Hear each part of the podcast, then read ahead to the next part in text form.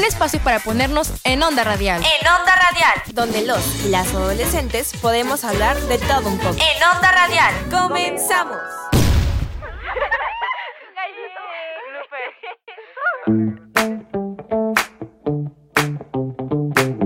Hey, hola queridos radioescuchas, sean muy bienvenidos a un nuevo programa de En Onda Radial. Espero que se encuentren muy bien el día de hoy, porque tenemos un tema súper interesante que la verdad yo considero que es un tema que no es tan tocado, además de que tenemos un invitadazo especial el día de hoy.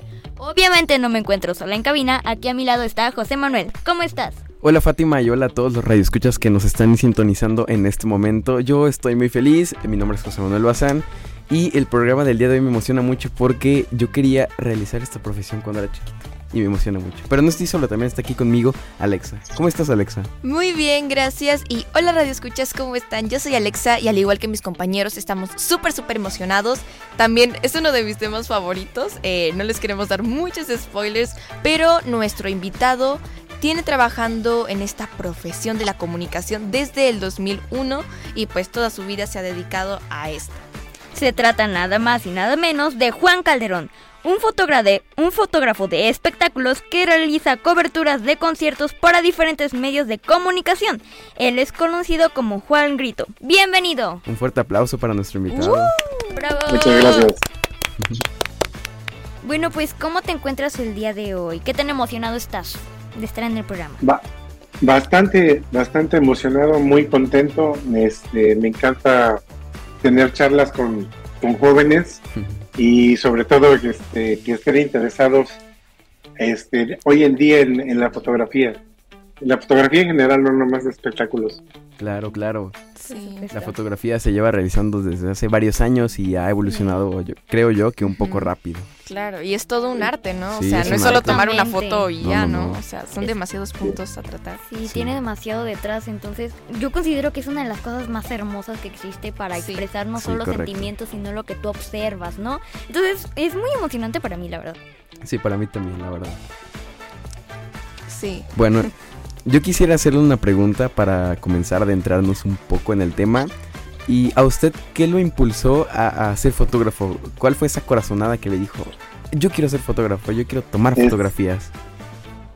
Yo creo que nace desde que soy niño, ¿no? Sí.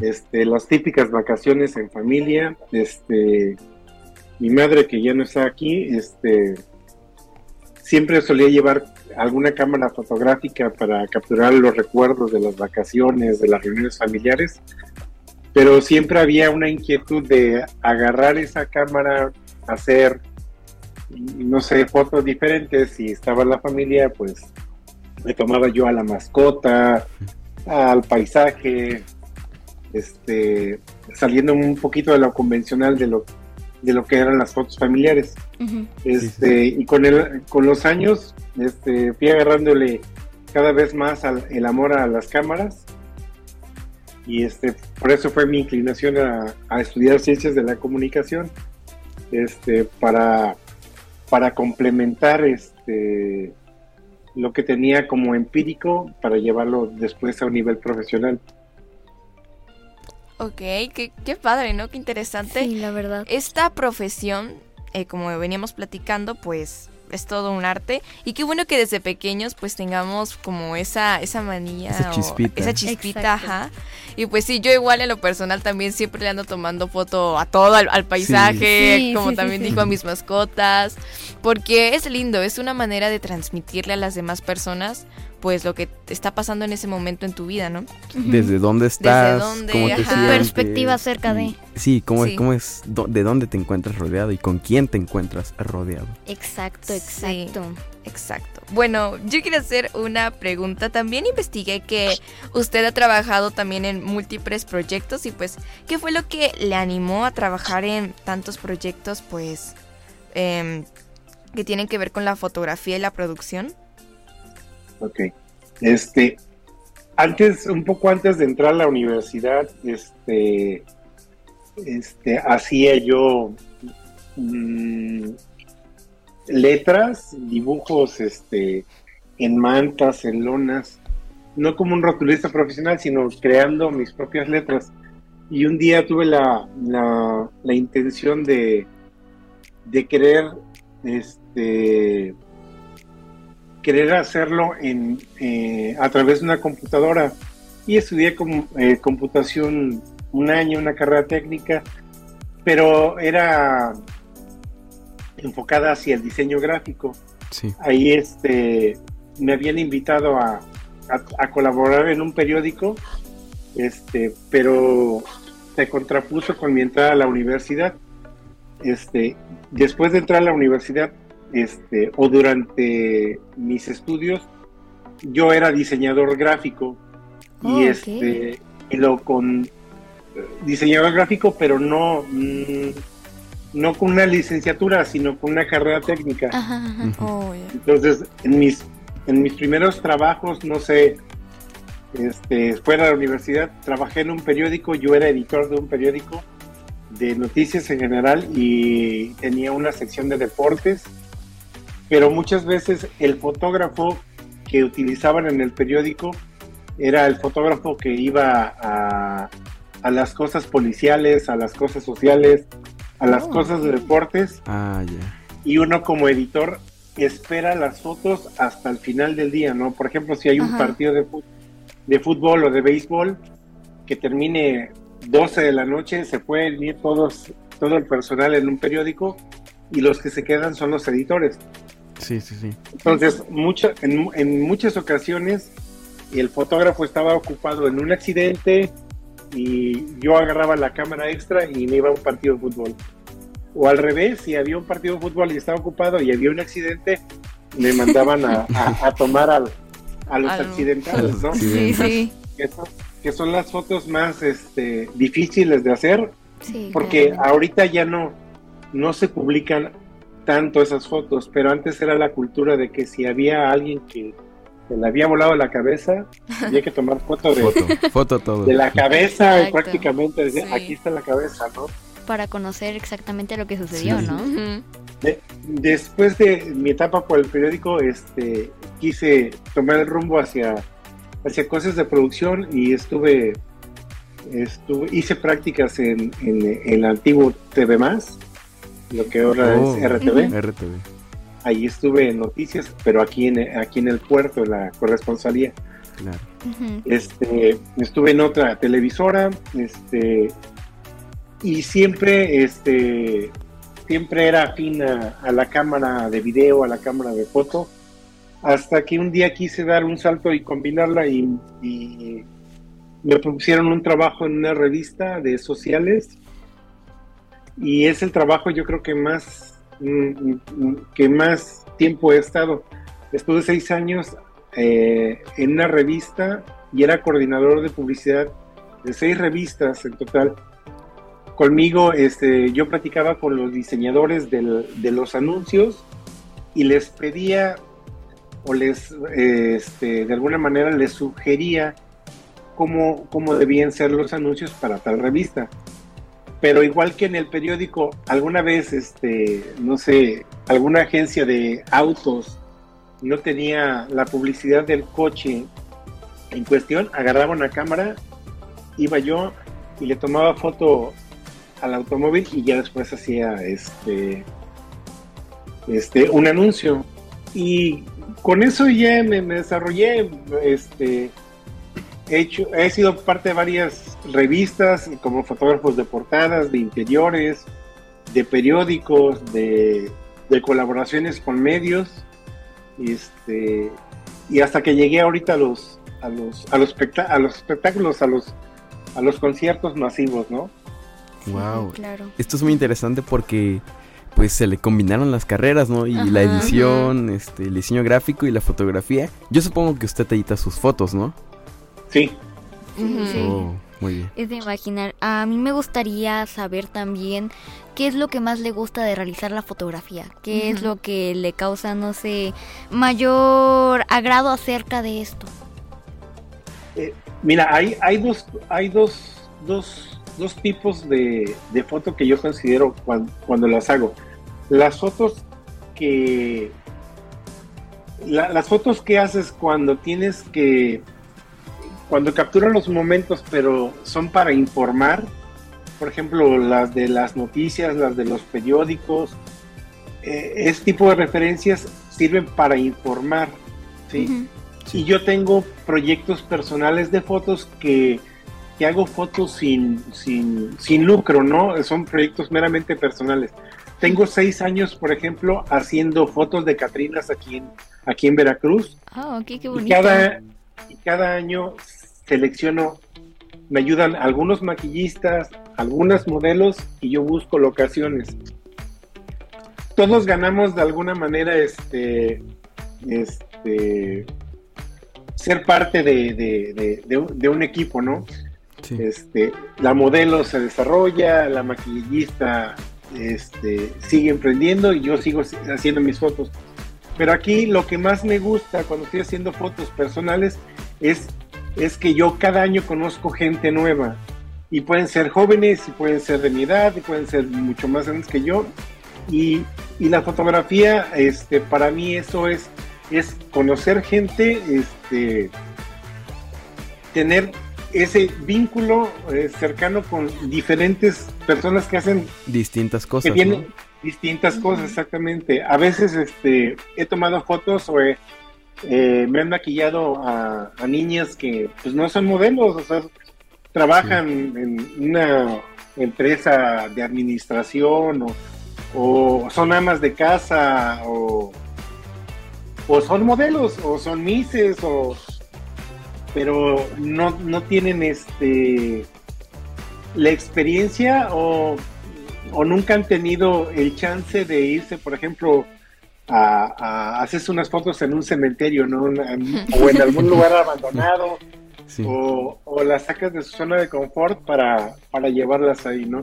No es lo mismo que una modelo que ya está acostumbrada a los clics, a los flashes y todo.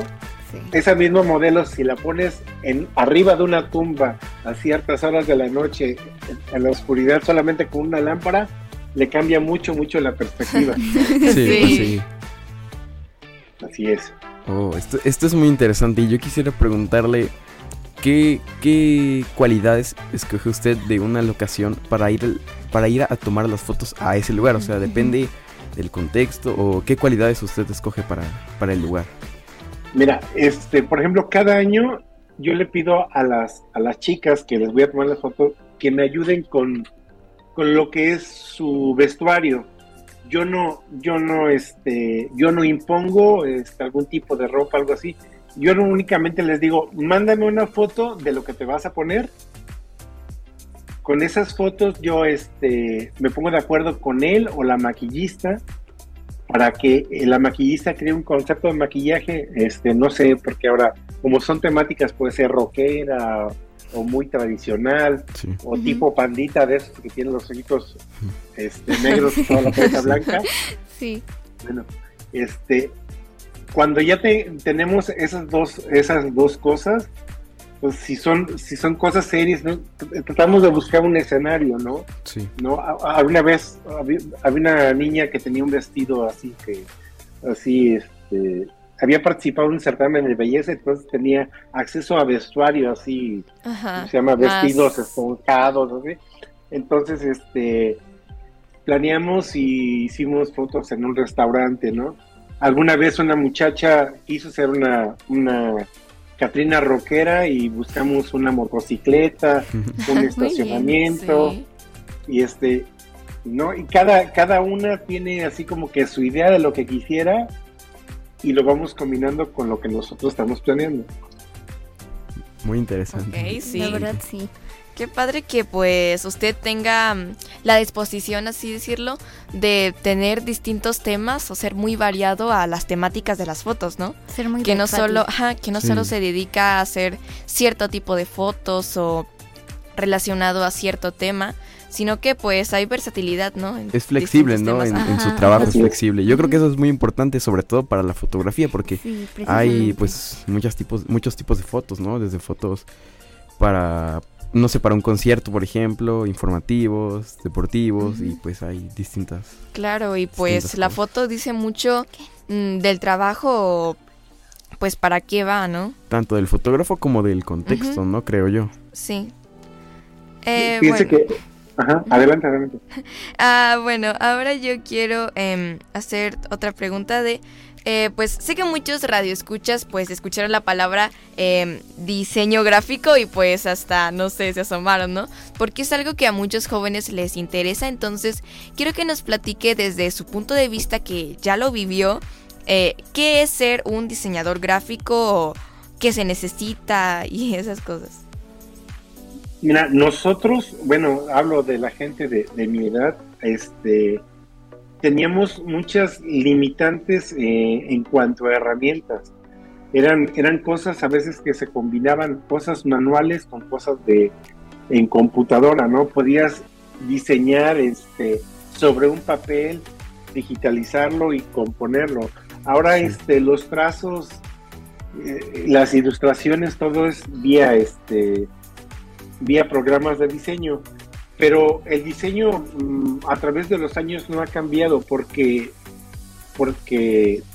para nosotros todo lo del diseño en cierta parte ya está creado. Únicamente todos los días alguien agarra un diseño, le da vuelta y le empieza a sacar cosas que otro no lo aprovechó, ¿no? Porque me he topado con gente que dice, es que no sé, ese diseño está muy feo, o las letras están muy feas, o cosas así, pero ellos también toman letras que alguien ya diseñó, que nada más las agarran y las aplican a su diseño, ¿no? Colores que alguien ya mezcló y que tienen cierto nombre que los ocupan en su diseño. Entonces todas las herramientas de diseño ya están dadas, pero es lo más difícil es hacer la composición de cosas o de fotos o de colores o de letras para hacer una presentación, ¿no? Ahora cada vez es más difícil o más demandante para los diseñadores llegar o a captar la atención de ciertos clientes, porque sus diseños ya no nada más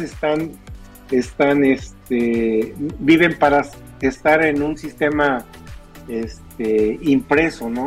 Sus diseños tienen que llegar a las redes, tienen que pasar por historias en las redes sociales, tienen que tener movimiento para generarse vistas. Antes nada más agarramos una revista o veíamos algo en el televisor, ¿no? Ahora no, ahora ese diseño que vemos en la tele, en el periódico, ya lo vemos en el cine, ya lo vemos en las redes sociales y nos hacen ser parte de esa campaña, nos dan el chance de opinar de acuerdo a las campañas publicitarias. Ahora es más difícil llegar a las personas, pero para convencerlas, porque es más fácil llegar a las personas a través de las redes sociales, ¿no? Sí, pero sí. Es más difícil, por ejemplo, los futbolistas, los políticos, ellos tienen un discurso que ellos pueden decir otra cosa, pero en base a sus actuaciones, en base a lo que hacen o no hacen, la gente opina, la gente hace su sentir en las redes y es algo que antes no lo tomábamos en cuenta, ¿no? No, para nada. Exactamente. Bueno, yo quisiera que nos contara usted cosas un poco más técnicas acerca de la fotografía. ¿Qué es más importante? ¿La iluminación, el ISO y todo eso? ¿Nos podría contar un poco acerca de eso? Sí, mira, en la foto hay tres vertientes muy importantes, ¿no? Técnicamente, ¿no? Sí. El ISO que es la sensibilidad que recibe, que deja entrar la cámara, sí, a través de los lentes, ¿no? La apertura, que es cómo tu lente deja pasar la luz en mayor o menor medida, y la velocidad que genera la cámara para tener cosas o congeladas o capturar movimiento, ¿no? Estas son cosas técnicas, o sea, es como un triángulo, y que todos los que quieren aprender foto pues deben de aprender cada una de esas partes. Por otro lado, en las fotos lo que nos interesa como fotógrafos es tener acá en la mente un concepto de lo que vas a tomar. Vas a tener una composición, ¿no? No es lo mismo. Cuando, por ejemplo, cuando yo voy a partidos de fútbol, veo muchos compañeros que están esperando la jugada del gol, ¿no? Cuando se lanza el portero, cuando está disparando. Y yo en lo personal, es lo mismo que hago con las fotos de los conciertos. Yo espero a la reacción de las personas, ¿no? Muchas veces puede meter un gol, pero si estás de cerca, yo voy hacia el que metió el gol, y cuando está haciendo el festejo, ¿no? Cuando hace ¡gol! Y está festejando. Para mí esa es una foto que puede estar en una portada, ¿no? Nomás le ponemos a un ladito, equipo tal ganó tal, o gran hazaña. Exacto. Pero las expresiones son lo que nos dan la pauta para hacerlo, ¿no? Igual en los conciertos puede estar el artista cantando y pidiendo que aplaudan y todo, pero muchas veces se acerca el micrófono y saca la nota más alta y se ve un sentimiento. Entonces nosotros, hay cierto tipo de fotógrafos que nos vamos con eso, con la expresión, con el estado de ánimo de las personas, ¿no? Y es aplicado para cualquier cosa, ¿no? Y no sé, en una boda llega un momento en que la novia o el novio ya están a punto del llanto, o que ya no aguantan la emoción. En ese momento es incómodo para el novio que alguien lo esté fotografiando. Sí. Claro. Pero si te das un poquito de maña, te puedes esconder atrás de alguien y tomar esa foto, ¿no? La experiencia. ¿No? Es como escoger el momento adecuado, ¿no? Exacto, exacto. Exactamente. Sí, exactamente. Sí, ¿no? Bueno, es hora, Radio Escuchas, de que vayamos a un pequeño corte, pero regresando, Fátima nos contará cómo surge la fotografía y quiénes fueron los pioneros. Síguenos en Facebook, Twitter, Instagram y TikTok como @RadioMásRTV.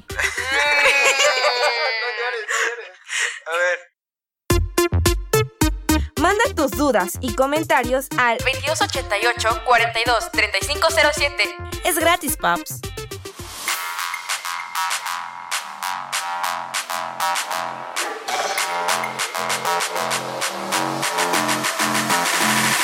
Hey, hola queridos Radio Escuchas, aquí Fati reportándose con una nueva cápsula, el día de hoy sobre la fotografía.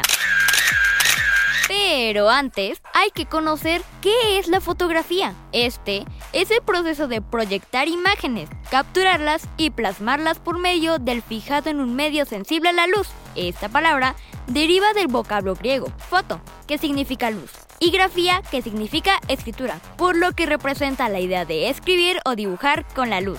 La fotografía, como la conocemos hoy, comenzó en Francia. El primer procedimiento fotográfico fue inventado por Joseph Nicéphore Niépce hacia el año de 1824. Las imágenes eran obtenidas con betún de Judea, extendido sobre una placa de plata, luego de un tiempo de exposición de varios días. Esta es la primera imagen grabada que no se desvaneció rápidamente. Ahora hay que conocer quiénes fueron los pioneros de la fotografía. Johann Heinrich Schulz. Él descubrió las propiedades fotosensibles de las sales de plata. Número 2. Joseph Nicéphore Niépce. Número 3. Thomas Wedgwood. Él dedicó su esfuerzo en idear y desarrollar un método para realizar imágenes por procesos químicos y mantenerlas permanentemente. Número 4. Mandé Daguerre de Louis Jacques. Él accidentalmente descubrió cómo realizar imágenes con el procedimiento químico, con el empleo de yoduro de plata y vapor de mercurio. A este proceso se le denominó daguerrotipo. Número 5. Sir John Frederick William Herschel. Él realizó grandes estudios sobre la impresión de imágenes, aplicando la invención del daguerrotipo. Número 6. William Henry Fox Talbot. Él obtuvo imágenes de flores, hojas y telas por contacto con la superficie, sin usar una cámara oscura. Número 7. Hércules Florence. Él captaba las imágenes con la cámara oscura y la utilización del papel como soporte. Igualmente, utilizó las placas de cristal. Es sorprendente todo lo que se tuvo que realizar para conseguir las fotografías como las conocemos hoy en día. Y sin más que decir, me despido, no sin antes recordarles que sigan escuchando el programa. Bye bye. Estamos de regreso en Onda Radial. Yo me presento, perdón por la tardanza, pero soy Valentina y me acompañan mis otros compañeros también tarde, Juanpa y Andrea. ¿Cómo estás, Andrea? Hola Vale y hola a todos los radioescuchas, estoy muy feliz de estar con ustedes nuevamente en Onda Radial. También disculpen la tardanza un poco, pero finalmente llegamos. Y bueno, también está Juanpa. Hola Juanpa, ¿cómo estás? ¡Qué milagro! ¡Qué milagro! Llegamos todos a la vez, ¿eh? Bueno, Andrea llegó tantito más tarde que nosotros. Sí, gracias por el cumplido, oigan. Sí, bueno. Pero qué bueno que ya estamos todos aquí. Para los que no me conozcan, me presento, mi nombre es Juan Pablo y vamos a continuar con nuestra entrevista. Sí, creo que están hablando un poco sobre la fotografía para los radioescuchas que también como nosotros llegaron tarde al programa. Estamos con un invitado muy especial y este es Juan Calderón, un fotógrafo. Pero Andy, creo que tenías una pregunta. Así es, y bueno, yo sé que has fotografiado en diferentes escenarios y me gustaría que me cuentes más un poco sobre la experiencia y lo que se siente pues fotografiar en lugares tan importantes y yo siento que ha de ser un poco difícil intentar como retratar cierto momento o que tú busques algo y digas yo quiero una foto así y que finalmente la saques, ¿no? Me imagino que se siente mucho orgullo en ese momento. Sí, mira, el fotógrafo de espectáculos la tenemos muy difícil porque nada más tenemos 3 canciones para hacer fotos, ¿no? En esas 3 canciones debes de capturar la mayor cantidad de fotos que puedas y eso sí, estar cazando momentos, ¿no? No tenemos el chance de editarlas muchas veces porque durante el concierto bajas tus fotos, las escoges y en ese momento ya se están publicando. A veces no tenemos el chance de poder editarlas, ¿no? Pero lleva un proceso ir a tomar fotos a conciertos, porque una cosa es que lleves tu cámara, pero debes de ayudarte con equipo extra, ¿no? Un lente, sí, claro, un tripié. Y llevar tu cámara lista, porque como no puedes utilizar flashes o luces con las que regularmente te apoyas, es plantarte con tu cámara y ya llevarla lista en cuanto a sus parámetros, que ya sabes que va a ser de noche, que va a haber poca iluminación, pues ya debes de ir mentalizado en que nada más tienes que captar los momentos en los que el artista se preste, porque hay cantantes que se quedan en un solo sitio, pero hay muchos que caminan, hay muchos que están bailando, hay cantantes que van en grupo, que son tríos o que son grupos musicales, que como fotógrafo tienes 3 canciones, pero no sabes si es un grupo de 6, no sabes a cuál de los 6 o si te va a dar chance de tomar fotos bien enfocadas a 6 personas diferentes, y ahí lo que se hace es que tratas de ver la foto grupal, ¿no? Sí. Y en los cantantes solistas, sí, algunos bailan, algunos no. Entonces, igual hay que esperar las reacciones. Si hay algo en una parte del show donde hace algún remate, donde alza la mano, donde aplaude, donde hace alguna gesticulación, simplemente hay que estarla cazando. Claro, y no hay tiempo de edición, no hay tiempo de corregir. Me imagino que son una fotografía más instantánea, ¿no? Y también, como comentabas, han de ser muchos contras los que se encuentran en esos momentos, porque la iluminación y todo lo que comentas, pues, hace un poco más difícil tu fotografía, pero finalmente puedes sacarla adelante. Y aparte la multitud de la gente que no te deja ni caminar, y aparte luego en muchos conciertos ponen los láseres que pueden ser dañinos para la cámara. Oh, sí. Y también agarrar un ángulo que sea bueno, ¿no? Porque imagino que entre tanta gente el poder encontrarte en un sitio seguro, bueno, cómodo, y seguro, en el que puedas... Muy importante. Y el que, sí, por todo el equipamiento que llevas, ¿no? Sí. Sí, muchas veces, pues, como no sabemos a qué nos vamos a enfrentar, regularmente nos ponen en ciertos lugares y tenemos que competir con la gente que se sube arriba de la silla, nosotros subirnos arriba de alguna maleta, sí, o llevar un manquito, ¿no? para tomar las fotos desde arriba, así, nomás picándola, viendo la pantalla y haciendo fotos desde arriba, porque con gente enfrente, pues no se puede. Te tienes que adaptar al escenario, ¿no? A tu entorno. Y al estrés. Pues sí. Una disculpa, es que tenemos unas pequeñas fallas técnicas, pero si ahorita puedes volverte a meter al Zoom, porque ya se va a acabar. Claro. Muchas gracias. Al mismo link. Sí. Al mismo link, sí, al mismo link. Por favor. Gracias. Iba Juan Pani. Ahí retoman, bueno, seguimos platicando con Juan. Es que sí, está bien. No, es que le dije algo chiquito. Y me dijo, sí, claro. No, le dije. Me dijiste, sí, claro. Sí, que en el ojo. Dice. Se te va a quedar el ojo chueco. O sea. Ya vas tú. Pues voy a volver preguntando así de cuál ha sido el concierto que más he disfrutado en el que he estado con la gente. ¿Ya le preguntaron qué es lo más difícil de fotografía? Les quedan aproximadamente 12 minutos. ¿O no? Ups. Ok. Llegamos a 8 minutos. Síganle. Vamos. 3, 2, 1. Ya estamos de regreso en nuestra entrevista. Pero para continuar, hace poquito estábamos hablando sobre los conciertos en los que tomas fotografías, lo que puede ser difícil o no. Pero hay que ver el lado bueno, ¿no? ¿Hay alguno que te acuerdes mucho, con mucho cariño, que te hayas divertido mucho sin dejar atrás las complicaciones? Sí, me gusta mucho ir a conciertos, pero sobre todo donde el show hay baile o hay muchos cambios de ropa, o juegan mucho con las luces, ¿no? No sé, de los que me han gustado mucho, por ejemplo, fue el de Ricky Martin. Sí, claro. Ajá. Ricky Martin lleva muchos bailarines. Sí, es muy espectáculo, ¿no? Es todo el showbiz. Sí, el espectáculo es muy, muy bonito, ¿no?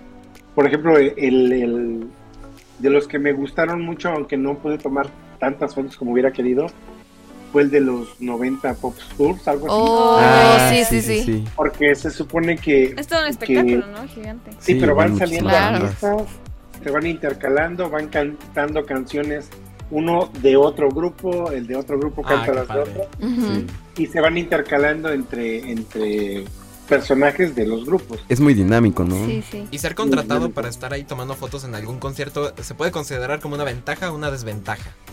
Porque puedes estar en una posición más adelante, pero no puedes poner atención por andar pendiente de la foto. Si no eres contratado, te digo, durante las 3 primeras canciones no le prestas atención a nada. O sea, uno debe de ir enfocado en las fotos.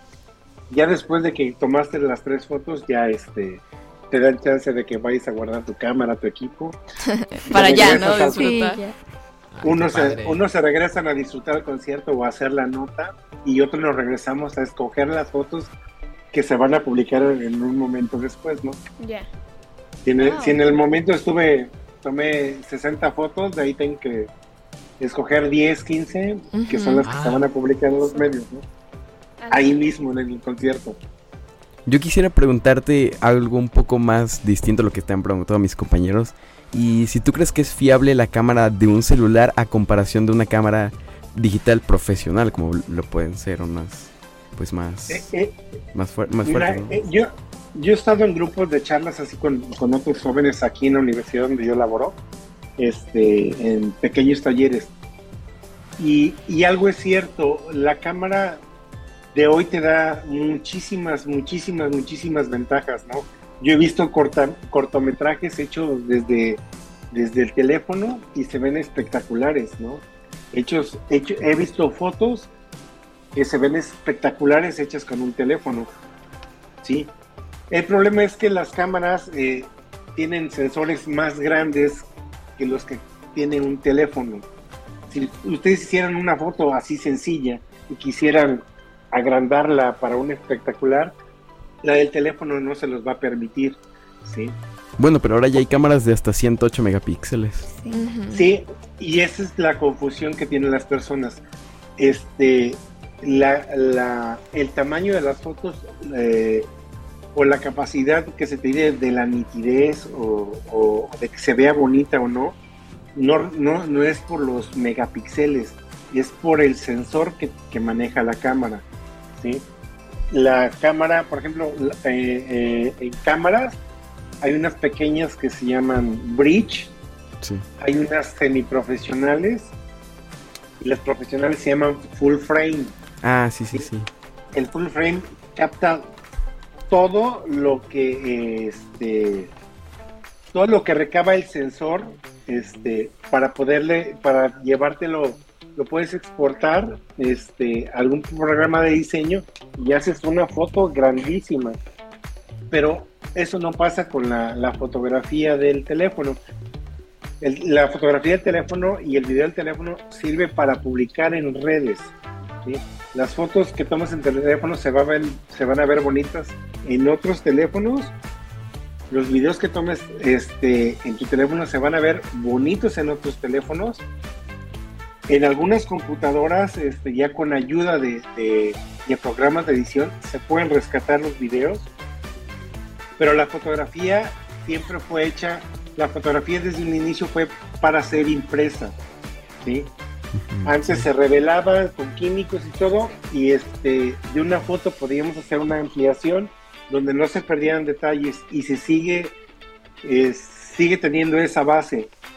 Las cámaras van a ser, las cámaras en los teléfonos tienen las mismas funciones cuando se operan en forma manual, pero las desventajas es que no puedes llevarla más allá de lo que son los sistemas de telefonía o una computadora. Ya si lo quieres de manera impresa, ya ahí sí cuesta que compita uno con otro.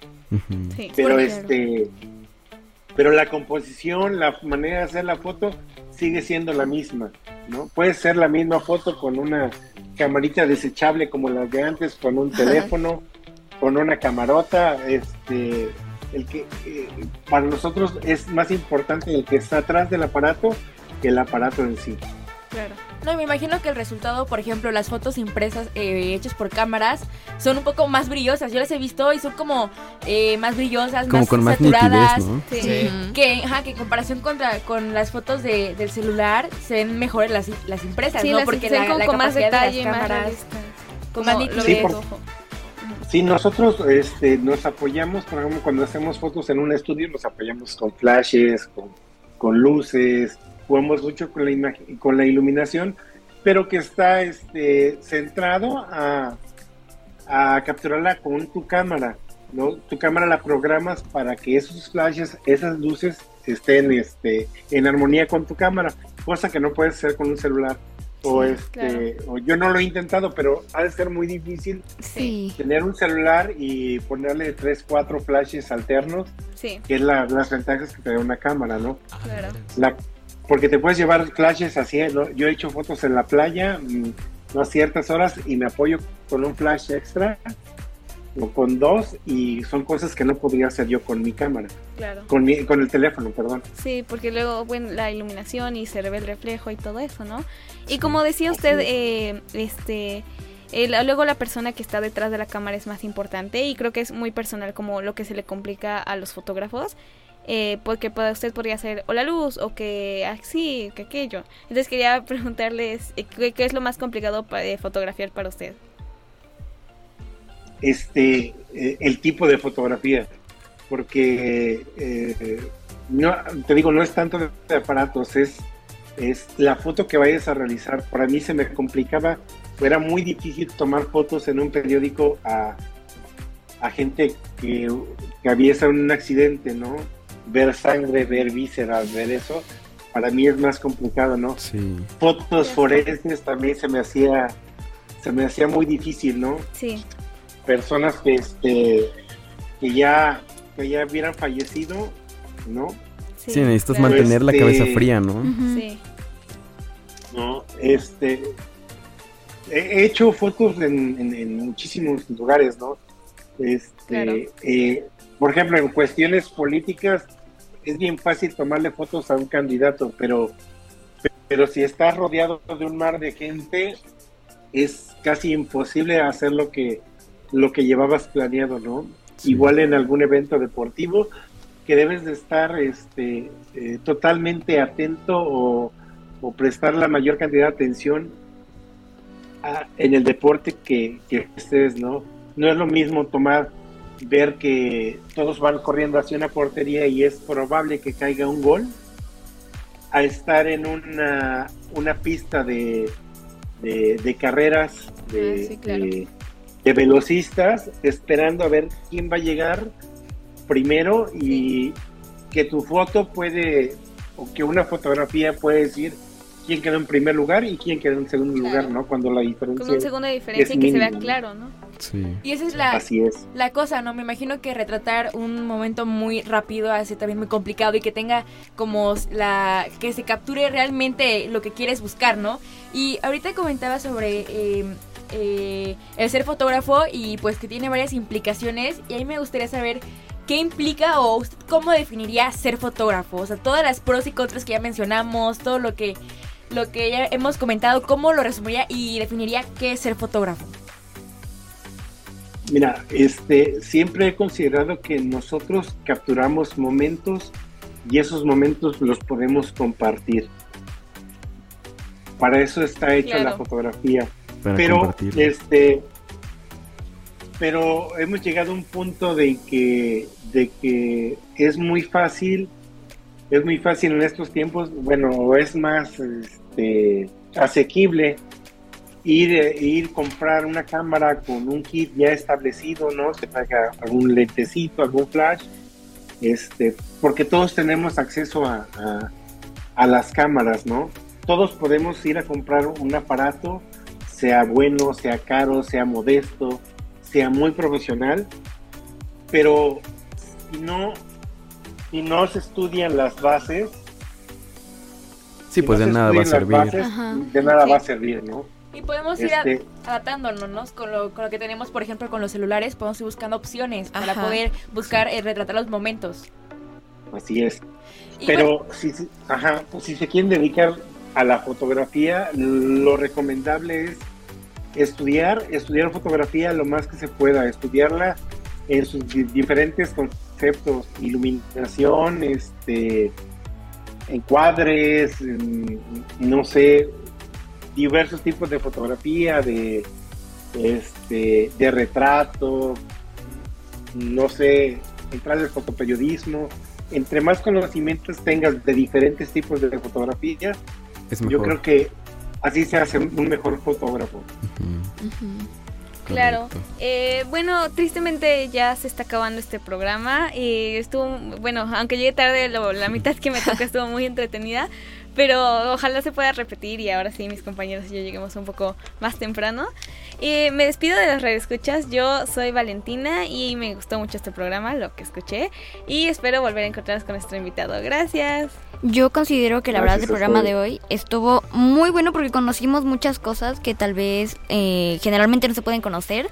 Así que pues yo me despido, nos escuchamos luego. Yo soy Fátima. Pues muchas gracias por haber estado aquí con nosotros. A mí me gustó mucho porque, como le comenté al principio, yo de chiquito quería ser fotógrafo y todavía quiero hacerlo, pero no tanto. Pero bueno, me gustó mucho este programa y mi nombre es José Manuel Bazán. Igual que mis compañeros. Aún hay tiempo. Sí, aún hay tiempo. Igual que mis compañeros, yo también estoy súper feliz de este programa, porque pues la fotografía, al igual que a mí y a muchos radioescuchas, es un tema muy interesante y pudimos platicar con alguien profesional desde su punto de vista y de todos sus años de experiencia. Entonces pues fue súper padre y espero que a ustedes radioescuchas les haya encantado este tema, porque estuvo súper súper padre. Y yo soy Alexa Cordero. A mí, en lo que pude haber estado en este programa, me gustó mucho. Yo, al igual que José, quería ser fotógrafo. Tuve mi etapa en la que le tomaba foto a todo lo que yo dando mensaje en ángulos chistosos, pero a mí me gustaba mucho y me hubiera gustado estar más tiempo en esta entrevista.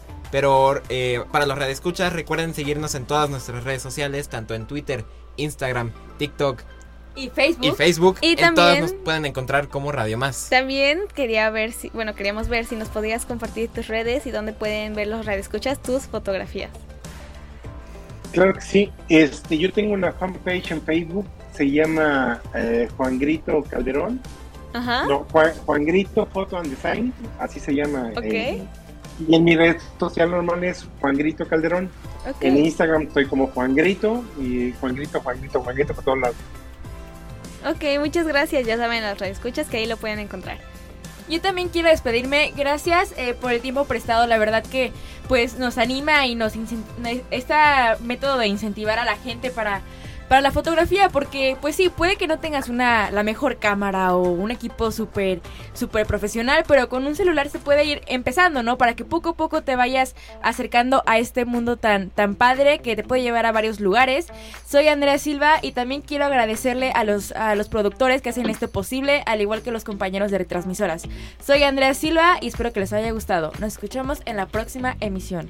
Esto fue En Onda Radial. Aún tenemos mucha onda, pero nos ha acabado el tiempo. Te esperamos la próxima semana para seguir en Onda. ¡En Onda Radial! Si te lo perdiste, escucha nuestro podcast en Spotify.